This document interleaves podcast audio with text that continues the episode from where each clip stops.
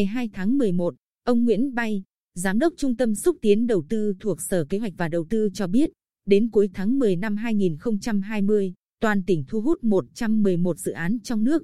với tổng vốn đầu tư mười chín nghìn ba trăm ba mươi chín tỷ đồng và ba dự án nước ngoài gần chín triệu đô la Mỹ. So cùng kỳ năm hai nghìn không trăm mười chín, thu hút vốn đầu tư nước ngoài giảm đến bảy mươi chín phẩy bốn phần trăm.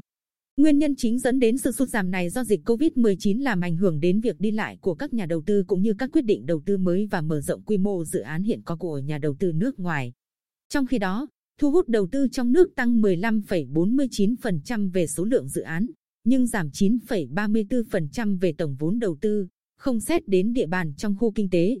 Khu công nghiệp thu hút được hai mươi lăm dự án thì thị xã An Nhơn thu hút nhiều dự án đầu tư nhất với mười tám dự án, tiếp đến là thành phố Quy Nhơn mười bốn dự án, huyện Tuy Phước tám dự án, huyện Phú Mỹ sáu dự án.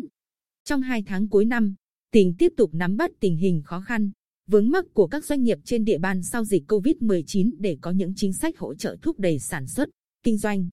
nhanh chóng tiếp cận các hình thức sản xuất kinh doanh mới, hiện đại, hiệu quả và phù hợp để đủ sức tham gia ngay các chuỗi giá trị mới. Theo ông Bay, tỉnh đã và đang tổ chức đấu giá, đấu thầu lựa chọn hàng loạt dự án lớn, quy mô đầu tư hàng nghìn tỷ đồng, khả thi kế hoạch thu hút đầu tư cả năm.